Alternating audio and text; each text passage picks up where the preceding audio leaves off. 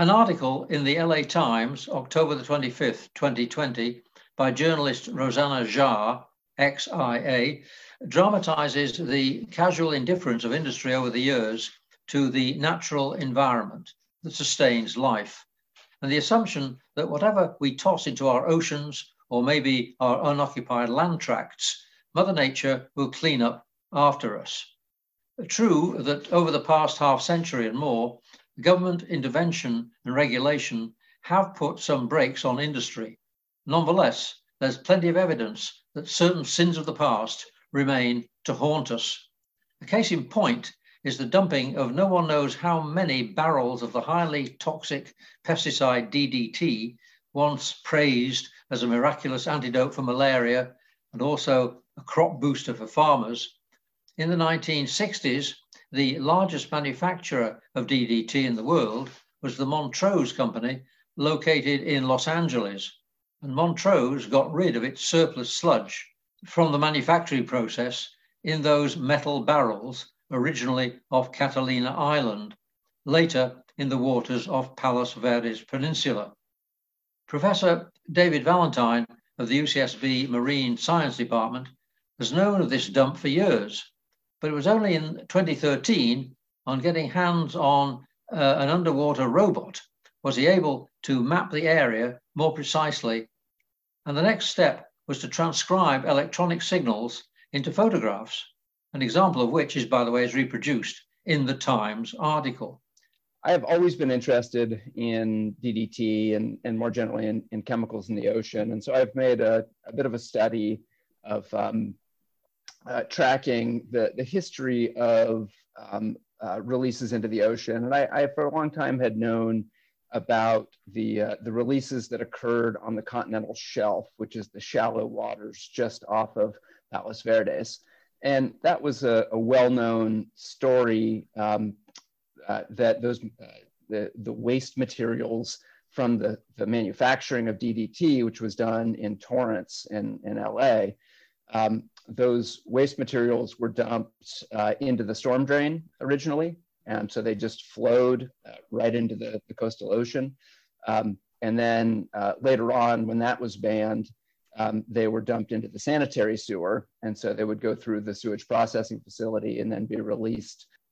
His general knowledge of Montrose's behavior became far more precise when he tracked down a report written by an official in the Los Angeles Water Quality Control Board, the author had access to Montrose's disposal methods and reported when the company had first resorted to the use of barrels, having been prohibited from simply running the excess sludge directly into the Pacific by way of the sewer lines. So I, I had known about that, and um, and had always kept a, a, little bit of an eye on on what had happened with that um, including reading some of the, the literature um, from the 1990s uh, that uh, uh, work that, that different scientists had done.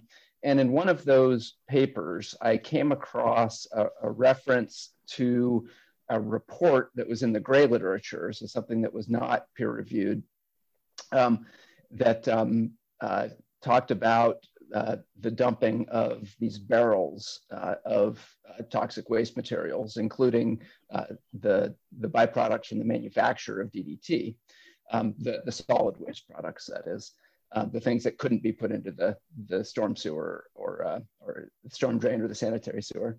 Um, and so I tracked down um, uh, this rather difficult to find report. It was not digitized, so I had to use the interlibrary loan. Uh, UCLA happened to have a copy of it. Um, and so they, um, they sent it to me by, by interlibrary loan. And the report um, outlined um, a, a, series of um, activities that uh, the, the chemical company that was making DDT had, uh, had undertaken that involved uh, taking their solid waste streams um, from the byproducts of DDT manufacture, putting them in barrels, uh, taking them to a barge, and then um, uh, barging them offshore and uh, and dumping them uh, in uh, uh, initially north of Catalina Island, but according to that report, they the military was active there, and so the the dumping company decided that they would dump closer to shore. um, which is uh, uh, off uh, between Catalina and the mainland. The name of that official is Alan Chartrand, who managed to talk directly to Montrose officials and kept accurate notes of records, barge manifests, and other logs, and had the good sense to keep all those records, which now undigitized still remain in the UCLA library and in public domain, which is how David Valentine got hold of them. Decades later, Professor Valentine was able to validate and finally produce visual proof of what Alan Chartrand could only assume from limited technical resources. Major advances in technology, reinforced by government support, ultimately gave him and his team access to the evidence they were looking for. And a, a little bit of context there. Um, I do coastal uh, ocean work off California, and I have um, expeditions typically funded by the National Science Foundation. Um, and I've managed uh, to have them about every other year for the last um, 15 years or so, almost 20 years now. Um, and so, it, with those expeditions, um, we're often using remotely operated vehicles or autonomous underwater vehicles in combination um, to study different processes and features of the seafloor. And so uh, one of my study sites happens to be about six or seven miles away from this, um, this designated dumping area. Um, and so uh, on one of these expeditions, we had completed our primary mission and we always have to build in some downtime uh, in case there's uh, delays due to weather or, um, or other purposes. And so we, um, we had a, a bit of uh, uh, downtime remaining at the end of the cruise, which allowed us to uh, go over to the site and to, to use it as a test of the, um, the autonomous logic for an underwater vehicle.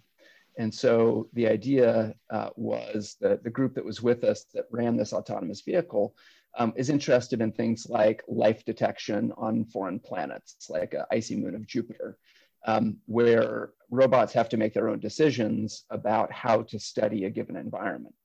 And so um, the autonomous vehicle, you, you drop it off the side of the boat and it goes and it does its thing. And uh, it has a suite of sensors um, that it's outfitted with. And in this case, we were um, focused in on a handful of its sensors, and that would be the, the multi-beam echo sounder, um, where it can create ultra high resolution maps of the seafloor. Uh, and we outfitted it with a a stereo paired uh, photo imaging system. So it could also fly down to the seafloor, which is about 3,000 feet deep at that location, uh, and start taking pictures. It has a strobe light and a stereo pair camera. And so um, we, uh, we first sent it down to do the, the multi-beam echo sounding and to, to get some maps of the seafloor. So we, you know, just to see if we could see anything. And when we got that data back and processed it shipboard, um, there were a whole bunch of odd pixels, all in a in an uneven line um, that very much looked like a line of breadcrumbs or a whole bunch of barrels that had been dumped from a slowly drifting barge. Um, and so that was our our first um, moment of of realizing, okay, there there really is a bunch of stuff down here.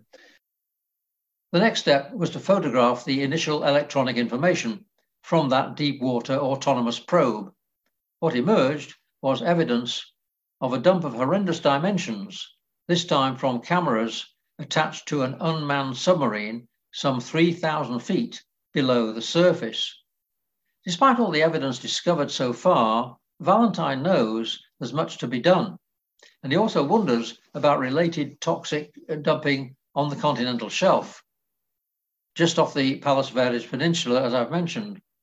All told, there could be up to 500,000 barrels of toxic sludge, many leaking after about half a century of decay on the ocean floor in this area. We need to get down there and actually get a reasonable count and um, an understanding of what is the real scope of what's going on down there. You know, we know there's a whole bunch of barrels. We know there's DDT because um, our samples pulled up um, exceptionally high concentrations of DDT in, in some select samples. Um, so we know that there's DDT that was dumped there, DDT slag that was dumped there. We know there were, um, there's barrels all over the place, um, but we don't um, we, we have to really go and make a concerted effort to understand um, how many barrels and how much of the slag and what else is down there. What is the history of DDT and why is it so feared so many years after being dumped in the ocean off the coast of Los Angeles? In 1939, the Swiss scientist Paul Hermann Muller published his work on the compound, which he promoted as an effective insecticide. And for this work, he won the Nobel Prize in Chemistry for, in 1949. In World War II, it was widely used on American soldiers, directly, by the way, to protect them from malaria and typhoid fever when fighting in Africa and Italy and elsewhere. But the dangers were evident to close observers, such as Rachel Carson, the author of the classic Silent Spring, in which she wondered about the disappearance of songbirds on the eastern seaboard of the United States. Carson's book is often credited with galvanizing the environmental movement. DDT was eventually banned in 1972, which actually coincides with the creation of the Environmental Protection Agency, EPA. David Valentine summarized the continuing and lasting dangers of this once embraced magical product. You know, a big part of the, the problem with, with DDT and, and similar sorts of compounds, um, you know, it, it starts back with the uh, the mentality that uh, of that era that uh, dilution is the solution to pollution and what i think nobody recognized at the time or very few people recognized is that compounds like ddt um, they are soluble in fat and as a result they will magnify their way um, up the food chain because they get stored inside the, the fat of, uh, of animals and so over the lifetime of an animal, it will keep accumulating um, things like DDT. And then um, if there's an, a predator that eats those animals, it is then getting um, all of that accumulation of everything that it eats over its lifetime. And so we call this biomagnification. And it is exactly opposite of the dilution um, that uh, people sought to, to achieve in, uh, in dealing with, um, with pollution by dumping it into the ocean. And so um, I, I, think that uh, this whole biomagnification problem um, really uh, is the, the counter to that dilution issue that, that people thought they were, um, was a good thing back in the 1950s. Environmental science in the decades since World War II has certainly put to rest the deceptive adage that the quote, solution to pollution is dilution. DDT remains stable and intact in the biosphere after so many years at the bottom of the ocean. It cannot simply be washed away. Decades of research have shown David Valentine and colleagues the exact danger the DDT poses to the environment. The stuff leaking into the Pacific from these huge numbers of barrels invades the food chain on which fish and avian life depend. The consequences are what Rachel Carson observed 60 years ago. Bald eagles and falcons have virtually disappeared from, for example, the Santa Barbara Channel Islands and neighboring habitats. Brown pelicans produce eggs with shells so frail their young cannot hatch. DDT stays in the gut of mammals, and we see high levels of blubber in uh, female sea lions giving birth prematurely. To this day, the public is warned to stay away from a number of fish caught close to shore near Palos Verdes and also Santa Monica. And how does the future look to David Valentine and the ranks of environmental scientists daily testing the pulse of the planet? The changing of the guard in Washington is finally underway. David and his colleagues are hopeful that minds and ears will be more receptive and open to their research and their legitimate requests for support.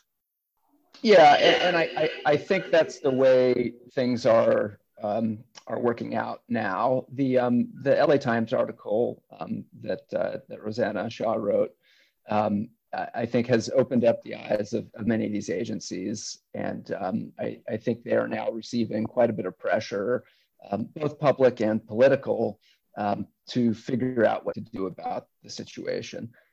So I, am optimistic that that things are going to change. Uh, largely because the article has brought all of this to, uh, to light.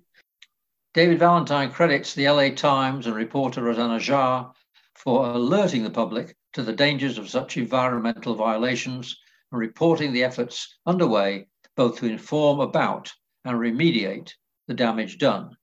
Science and, journal, and journalism can do a lot to inform the public. This is Harry Lawton reporting for KCSB.